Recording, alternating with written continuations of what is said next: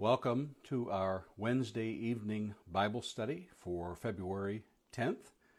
We will be studying the book of Revelation. We'll be in chapter 7 in just a few minutes. Before we get started, let's go to God in a word of prayer. Our Father, we count it a joy and a blessing to have been given this time to study a portion of your word. And we pray, Father, that all will go well and hearts and minds will be open as we look at your word. We pray, Father, for the leaders of our country and the leaders of the world that they might seek you for wisdom, knowledge, and understanding, which you will freely give to them. We pray, Father, for your church throughout the world, that it might be about doing the business of spreading the gospel in the Great Commission. In Christ's name we pray. Amen. Before we get started, one of the things that uh, I like to impress is that the Bible is the best interpretation for the Bible. I have found this to be true over and over. As I've gotten into the study of the book of Revelation, which I've studied for many, many years, I have uh, some books that I'm able to use as a reference. Here's The Decline and Fall of the Roman Empire by Gibbons.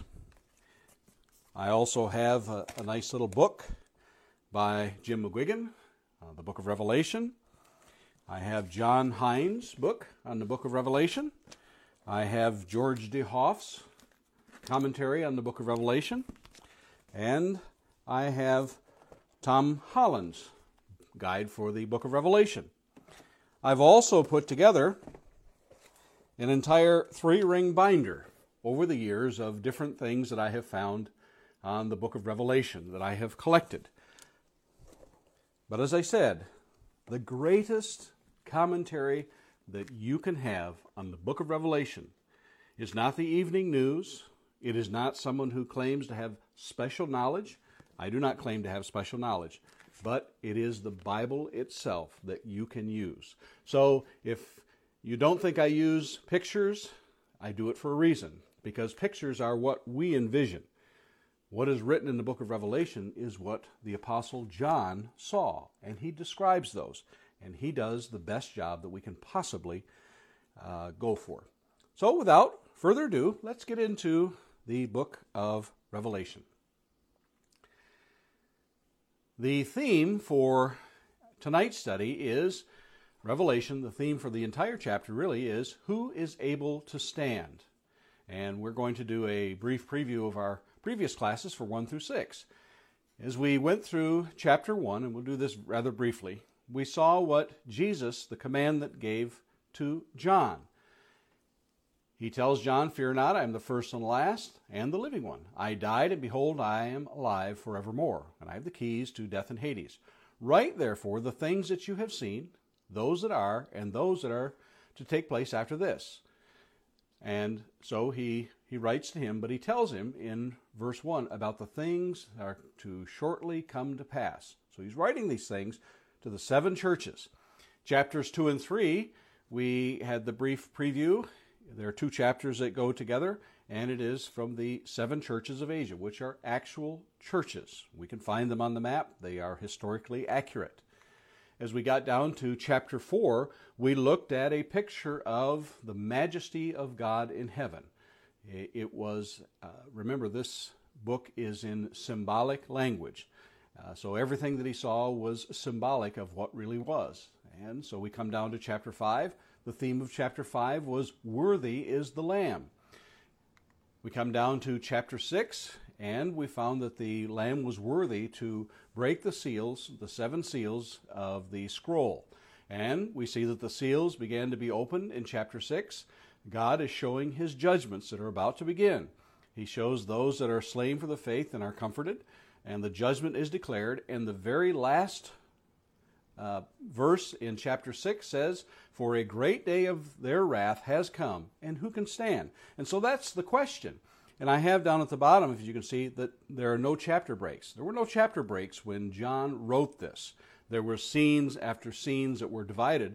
But as far as the chapters, and it's unfortunate that chapter 6 and chapter 7 are called such because chapter 7 really is, flows completely after chapter 6 because the question is asked and who can stand? Who can stand? Chapter 7 answers that very question. And so he, he talks about, back up here, for the great day of their wrath has come. And so as we look at what the great day of, of God's wrath is and who they are, we have many days. The day of God's wrath is always seen in the context of the passage of which it is written. And there have been many days of God's wrath throughout Scripture. And some are towards individuals, some are towards nations, and we find that a day of God's wrath will be at the end of this age that we call earth, which will be the beginning of eternity. And uh, Job chapter 20, verse 28, which is arguably the oldest book written by Moses, it was written. Uh, we find in Job chapter 20 and verse 28 the possessions of his house will be carried away, dragged off in the day of God's wrath. Well, he's not talking about the end of the world. He's not talking about the day of God's wrath for uh, for Israel or Babylon or Edom or anybody else. He's talking. He's simply making a general statement here. In Psalm 110, verse 5, it says, The Lord is at your right hand. He will shatter kings on the day of his wrath. Uh, so within the context of Psalm 10, it's talking about a certain day. Proverbs 11:4, riches do not profit in the day of wrath, but righteousness delivers from death. So generally speaking, there are many days of wrath that are talked about in Scripture.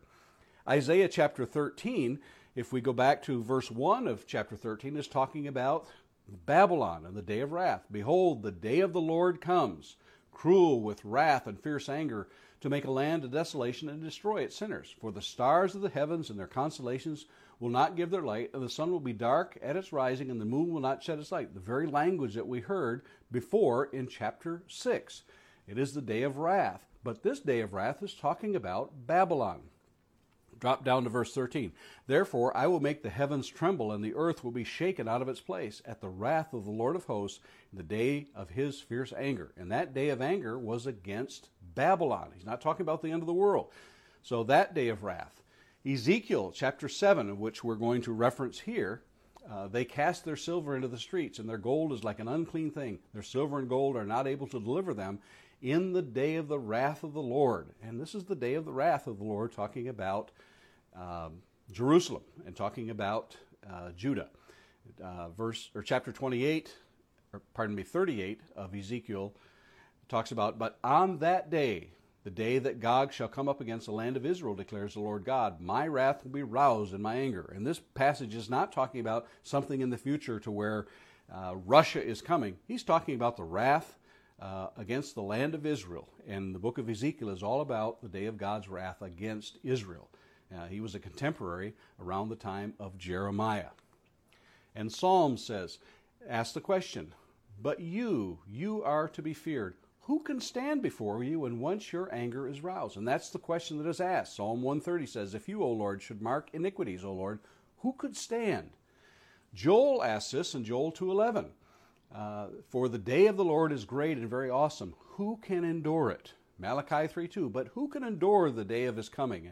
Who can stand when he appears? For he's like a refiner's fire and like a fuller's soap. So that question has been asked many times in Scripture, so they would have recognized those in the first century. This is uh, making a reminder who can stand? And they ask the question. So we come down to chapter 7, answers that question. Who can stand in the day of God's wrath against the enemies uh, there in the first century of the seven churches that he's talking to? Uh, those that can stand, Jesus Uh, said in Revelation 2:10, "Do not fear what you are about to suffer. Behold, the devil is about to throw some of you into prison, that you may be tested, and for 10 days you will have tribulation. Be faithful unto death, and I will give you the crown of life." Revelation 2:17, he says, "He who has an ear, let him hear what the Spirit says to the churches. To the one who conquers, your version may say overcome, same word. I will give some of the hidden manna, and I will give him a white stone with a new name written on that stone that no one knows except the one who receives it. So here he talks about what is going to be given, and that's consistent with what we're going to read. Matthew chapter 10, verse 22 says, And you will be hated, he's talking to his disciples, by all for my name's sake, but the one who endures to the end will be saved. Matthew 24, 13, uh, but the one who endures to the end will be saved. And he's talking about the destruction of Jerusalem here. Hebrews 3:14 For we have come to share in Christ if indeed we hold our original confidence firm to the end. So, throughout Scripture, it is talked about those who endure to the end, not those who make it halfway, not those who, as we might read in the parable of the sower, uh, those who either through persecution or through the cares of the world drop off, or those who simply reject the Word of God, those aren't going to be saved in the end. Only those who endure. Those are the ones that can be saved. So in Revelation chapter 7, verse 1, he says, After this, uh, the visions that he saw in chapter uh, 6, the uh, revealing the seals, uh, we've come down and we've had six seals that have been loosened. After this, I saw four angels standing at the four corners of the earth, holding back the four winds of the earth, that no wind might blow on earth or sea or against any tree. And so uh, we have this, uh, this vision here. Well, for anyone who knows uh, that the earth is a sphere, and, and, and, I'm not even going to get into those people who talk about that there's a flat earth. There's no such thing as a flat earth. Don't fall for that. But the earth is often spoken in terms of four corners. We have east, west, north, south. We have the four directions, so that it's consistent. He's talking about the entire earth, holding back the four winds of the earth. When we see this chapter, uh, what we see in this chapter is like what we see in Ezekiel chapter uh, 9. What we're seeing is the idea that God is going to protect his own, those who have come through the tribulation, not from persecution or death. He's not going to save them from that, but from the judgment that he is about to inflict upon those who persecuted them. He wants them to know he is protecting them. In Ezekiel chapter 9 and verse uh, 4 through 6, we'll read this before we get into uh, what's going to be talked about in Revelation 7. And the Lord said to him, Pass through the city, through Jerusalem, and put a mark on the foreheads of the men who sigh and groan over all the abominations that are committed in it. And to the others he said in my hearing, Pass through the city after him, and strike. Your eye shall not spare, and you shall show no pity. Kill old men outright, young men and maidens, little children and women, but touch no one on whom is the mark and begin at my sanctuary. So they began with the elders who were before the house. This is talking about the destruction of Jerusalem. Remember, this is a contemporary uh, to Ezekiel uh, in that time. So he says, put a mark on their foreheads. Was he putting a literal mark that they could see? No, this figurative language, as we call it, apocalyptic. Uh, and that's the nomenclature that we use today, apocalyptic, even though the book of Revelation in Greek is called uh, apocalypsos. That means a revealing. But our culture says apocalyptic is that which has uh, cloaked meaning. In Ezekiel chapter 7, verse 1 and 2, the word of the Lord came to me, and, and you, O Son of Man, thus says the Lord God to the land of Israel, an end. The end has come upon the four corners of the land. The four winds represent that which will go throughout the whole earth, the four corners of the earth, the four living creatures in chapter 4 uh, all speak of something that is going to go throughout the world. Look throughout Scripture to see what winds represent. Generally speaking, it is the activities of God. And typically, those activities have to do with judgment. In Psalm 104, verses 3 and 4, He lays the beams of His chambers on the waters. He makes the clouds His chariot. He rides on the wings of the wind. He makes His messengers winds, His ministers a flaming fire. This was quoted in the book of Hebrews uh, in the first chapter. Why are they holding back the four winds? He doesn't want them to start to unleash the wrath of God and his judgment until you have placed the seal of protection on my servants. That's what he says. I want you to hold them back until you have sealed them. And the exact same idea that we have that was in Ezekiel chapter 9. They would have understood this. So we come down to verse 2. Then I saw another angel ascending from the rising of the sun with the seal of the living God. And he called with a loud voice to the four angels who had been given power to harm earth and sea, saying, Do not harm the earth or sea or the trees until we have sealed the servants of our God on their foreheads.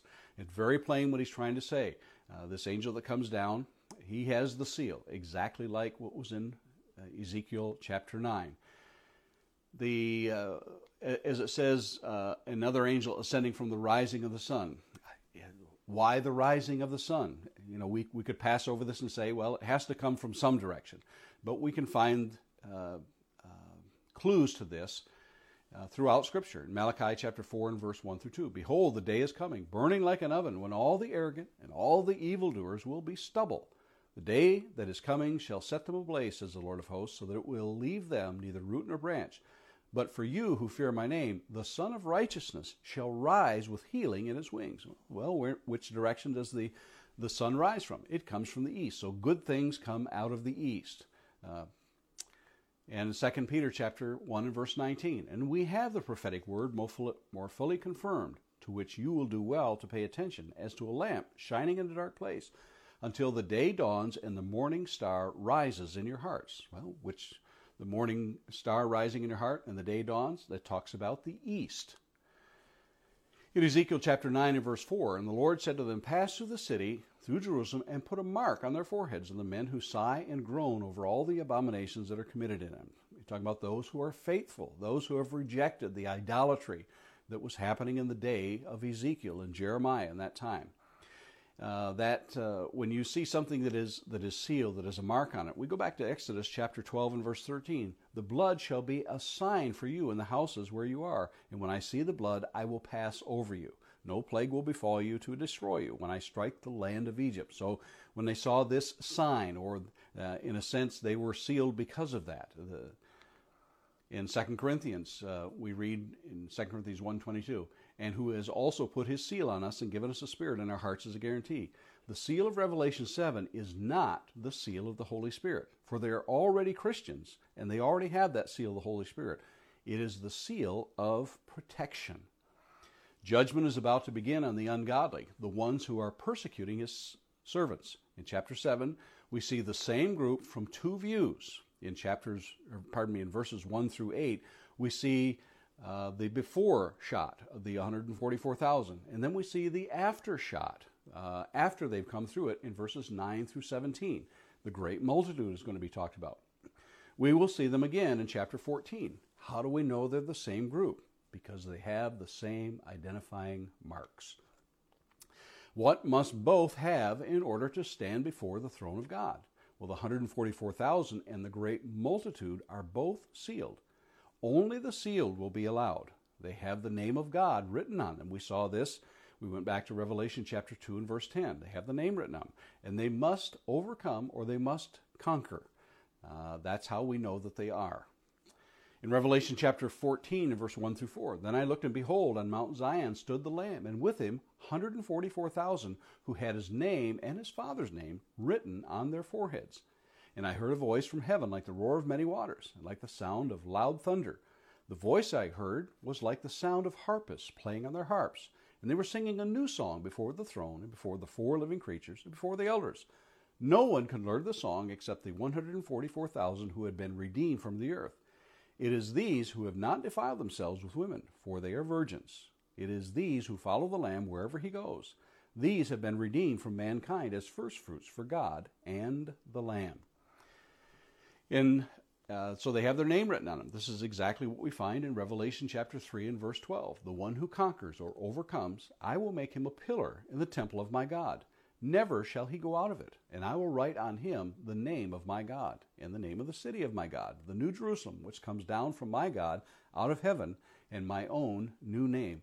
All of this is contained throughout the book of Revelation. We come right down to Revelation chapter 21 and 22. We read this same description. Revelation 22, 3, 4. No longer will there be anything accursed, but the throne of God and the Lamb will be in it, and his servants will worship him, and they will see his face, and his name will be on their foreheads. And this is an identifying feature of those who have overcome and made it through. We come down to verse 4. And I heard the number of the sealed, the 144,000, sealed from every tribe of the sons of Israel. And so as we look at this, who are they? We ask the questions. Uh, are they God's chosen people from the Old Testament? Are they Jews? Are they Christians? Well, these are those identified in the last verse of chapter 6. Who can stand? Those who can stand. The ones who will be protected from the coming judgment. We see them on the other side later in this chapter and in chapter 14. Who is the Israel of God? Well, Israel is often uh, the same name that we use for Jews. There originally were Israel, which were the 12 tribes. Later, after the exile, they became known as Jews. Paul says in Galatians 6:16, "As for all of all who walk by his rule, peace and mercy upon them and upon the Israel of God." Well, the Israel of God that he's talking about is the church. Romans 2 28 and 29. For no one is a Jew who is merely one outwardly, nor is circumcision outward and physical, but a Jew is one inwardly. So he uses that identifying uh, mark. In uh, Matthew chapter 19 and verse 28, Jesus said to them, Truly I say to you, in the new world, when the Son of Man will sit on his glorious throne, you who have followed me will also sit on 12 thrones, judging the 12 tribes of Israel. Uh, so he's not necessarily talking about the 12 tribes uh, Gad, Issachar, Reuben, Levi, Simeon, Joseph, Judah, Zebulun, uh, Benjamin, Asher, Naphtali, Dan.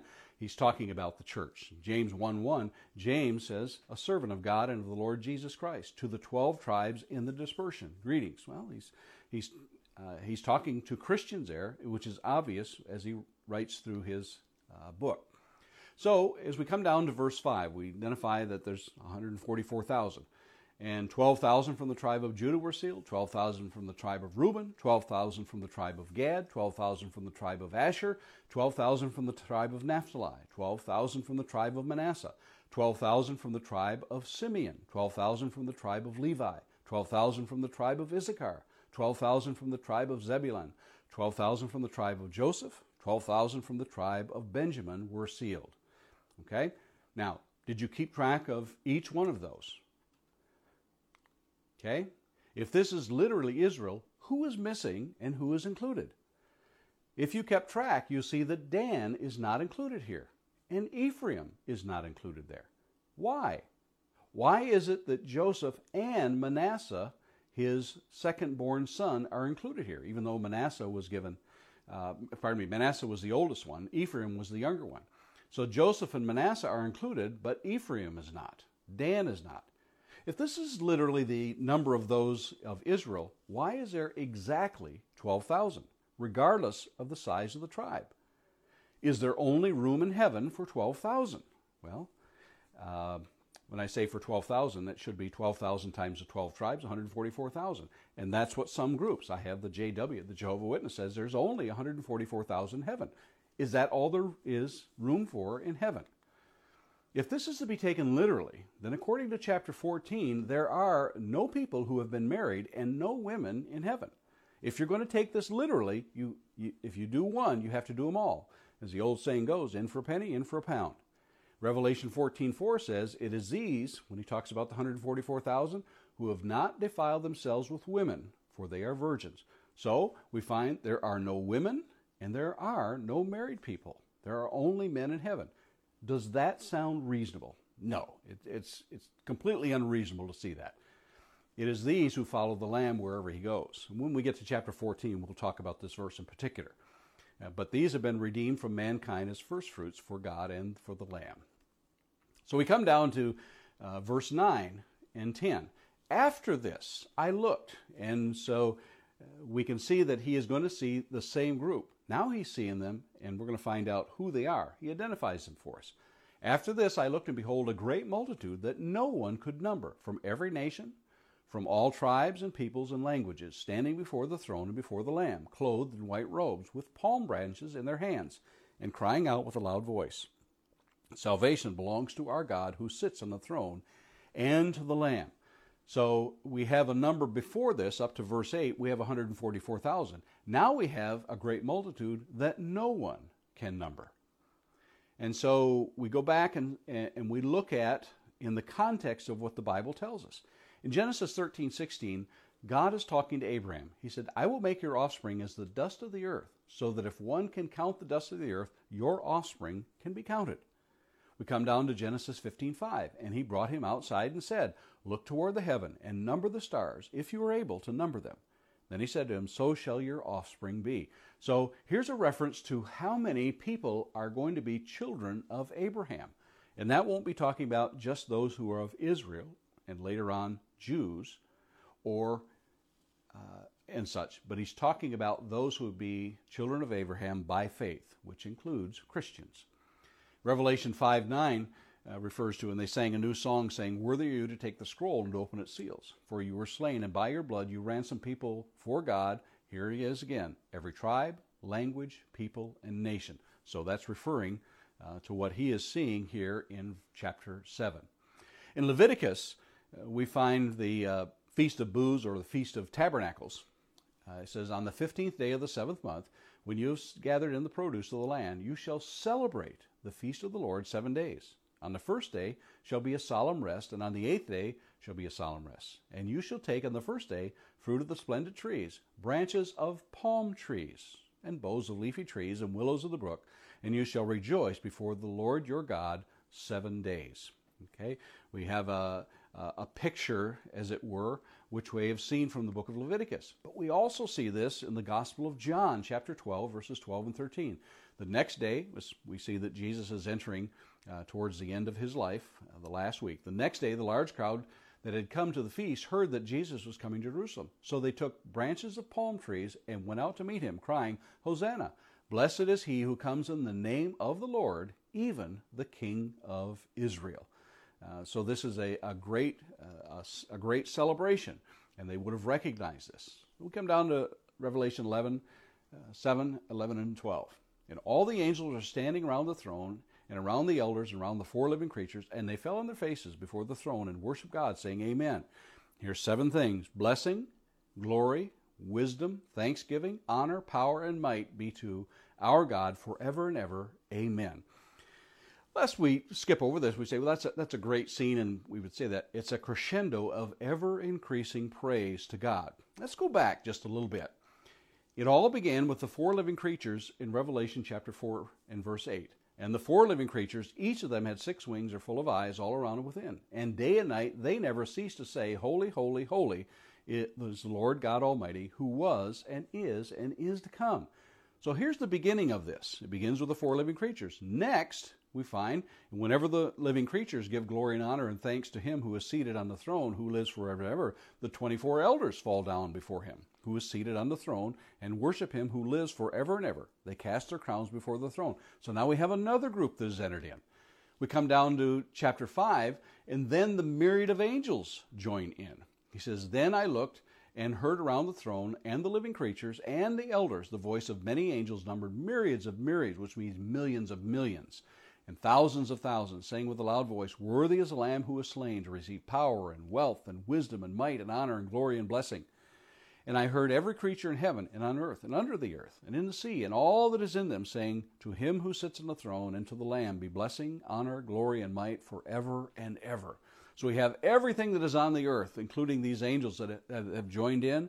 And lastly of all, we have in verses 11 and 12, we have that uh, that number of crowd which no one can number. Virtually everything is giving glory and honor and praise to God. So as we come down to uh, verse 13 of Revelation chapter 7, then one of the elders addressed me, saying, Who are these clothed in white robes, and from where have they come?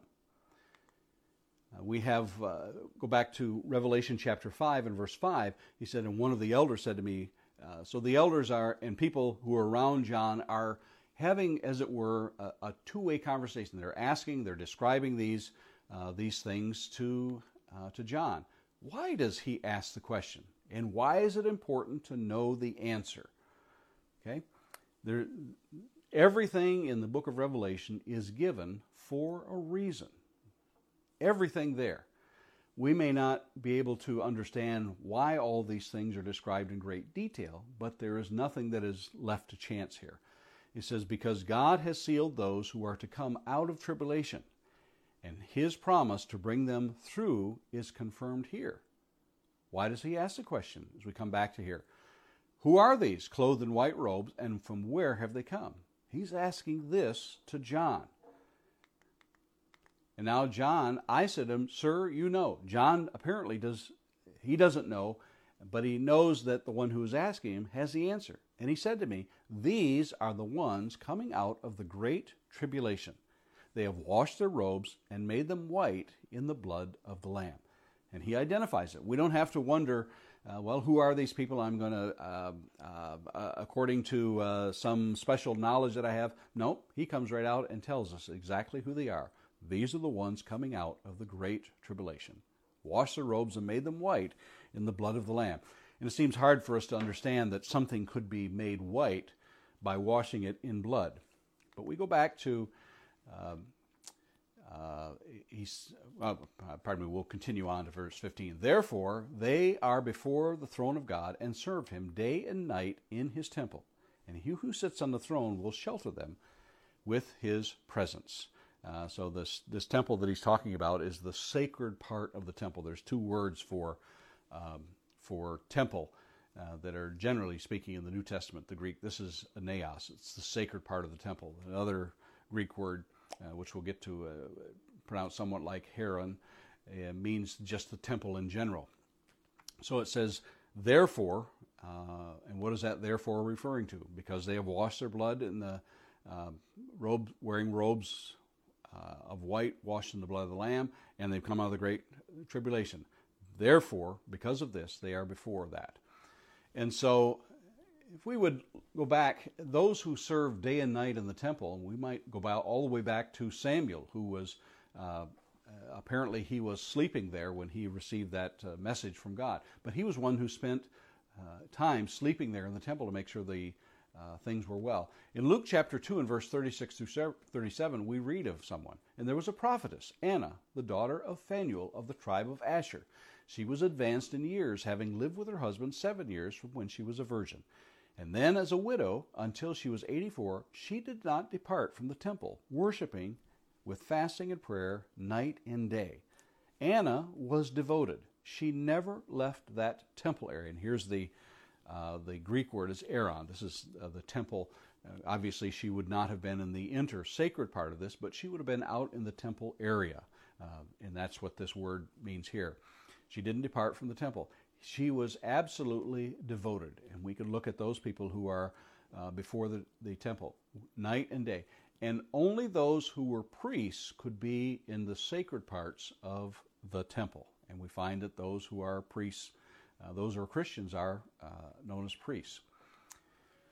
Uh, this shelter is a reference to the Feast of Tabernacles. We go back and look at uh, verse 9. He's therefore uh, points back to a previous statement because they'd remained true and they had conquered or overcame through the tribulation. And how is this possible? Because of the blood of Lamb. Jesus' blood makes all things possible. We look at Hebrews chapter 13 and verse 12. So Jesus also suffered outside the gate in order to sanctify the people through his blood. We sing a song, there is power in the blood. 1 Peter chapter 1 verses 18 through 19, knowing that you were ransomed from the futile ways inherited from your forefathers, not with perishable things, such as silver or gold, but with the precious blood of Christ, like that of a lamb without blemish or spot. In Acts chapter 20 and verse 28, uh, Paul is addressing the elders from Ephesus. Pay careful attention to yourselves and to all the flock in which the Holy Spirit has made you overseers to care for the church of God, which he obtained with his own blood. Ephesians chapter 1 and verse 7 says, In him we have redemption through his blood, the forgiveness of our trespasses, according to the riches of his grace. All of these things are possible because of the blood of Christ. Verse 16 of Revelation 7 They shall hunger no more, neither thirst any more. The sun shall not strike them, nor any scorching heat.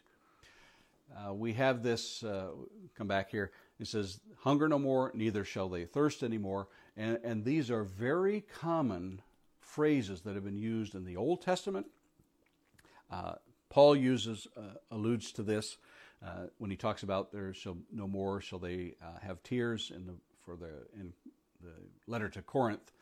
But also, as we come down to the end of the book of Revelation, we're going to see much the same language here. They're not going to hunger, neither thirst anymore. In John 4:10, Jesus answered her, talking to the woman at the well, "If you knew the gift of God and who it is that is saying to you, give me drink, you would have asked him, and he would have given you living water." John chapter 6 and verse 57 and 58, "As the living Father sent me, and I live because of the Father. So whoever feeds on me, he also will live because of me. This is the bread that came down from heaven, not like the bread of the fathers ate and died. Whoever feeds on this bread will live forever. And talking about promises, the present and the future, uh, we talk about what they have to look forward to. And those people who are in the first century who are about to go through this tribulation have to know that there is something on the other side of this. They've received it as a promise, but they, they're being given this vision, uh, this letter that John is going to write because of the promises that God has made. Hebrews 11:6 tells us, "And without faith it is impossible to please him, for whoever would draw near to God must believe that he exists." To believe that God exists. Well, we know that James tells us even the demons believe, and they shudder. But they also must believe that he rewards those who seek him. And so there's a reward talked about this. In Psalm 121 6, the sun shall not strike you by day, nor the moon by night.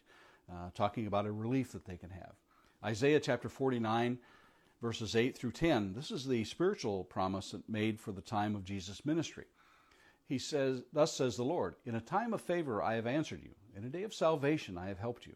I will keep you and give you as a covenant to the people, to establish the land, to apportion the desolate heritages, saying to the prisoners, Come out to those who are in darkness, appear. They shall feed along the ways, and on all the bare heights shall be their pasture. They shall not hunger or thirst, neither scorching wind nor sun shall strike them. For he who has pity on them will lead them, and by springs of water will guide them. Uh, so as we, we come down to the last verse uh, in this, this is the spiritual promises made in the time of Jesus' ministry, and we can see this by looking at the context of Isaiah chapter 49. Isaiah chapter 4 in verses 5 and 6. Then the Lord will create over the whole site of Mount Zion and over her assemblies a cloud by day and smoke and the shining of a flaming fire by night. For over all the glory there will be a canopy. There will be a booth for shade by day from the heat, and for a refuge and a shelter from the storm and rain. He's speaking of the time of Jesus and his offer of salvation. This is a prophecy of the days of Christ. And so we come down to the last verse in the chapter, which says, For the Lamb in the midst of the throne will be their shepherd, and he will guide them to springs of living water, and God will wipe away every tear from their eyes. He's talking about this time when they make it through the tribulation, and they will if they have the faith, is that they can expect a reward. And this Lamb that is in the midst, we come back to Revelation chapter 5 and 6. And between the throne and the four living creatures and among the elders, I saw a lamb standing, and this lamb was identified as Christ. Jesus identified himself in John chapter 10 and verse 11. He says, I am the good shepherd. Why am I showing you these verses? Because these are all consistent. So if we have a wonder of what these verses are talking about, we have the Bible as a reference to see. Jesus says, I am the good shepherd. The good shepherd lays down his life for the sheep. Peter writes in his letter twice 1 Peter 2:25 says, "For you were straying like sheep, but have now returned to the shepherd and overseer of your souls." But now he speaks, he's talking about in the present time, but he's also in chapter 5 and verse 4 talking about a future time. And when the chief shepherd appears, you will receive the unfading crown of glory. Jesus identified himself as a shepherd then. Peter identifies it as the shepherd uh, nearly a generation later and he identifies that Christ will still be the shepherd. And we read in verse 17 that Christ indeed will always be the shepherd of his people. And John chapter 7, verses 37 and 38, on the last day of the feast, the great day, Jesus stood up and cried out, If anyone thirsts, let him come to me and drink. Whoever believes in me, as the scripture has said, out of his heart will flow rivers of living water. This is the promise that Christ has made over and over. Isaiah chapter 30, verses 18 through 20. Therefore, the Lord waits to be gracious to you, and therefore he exalts himself to show mercy to you. For the Lord is a God of justice.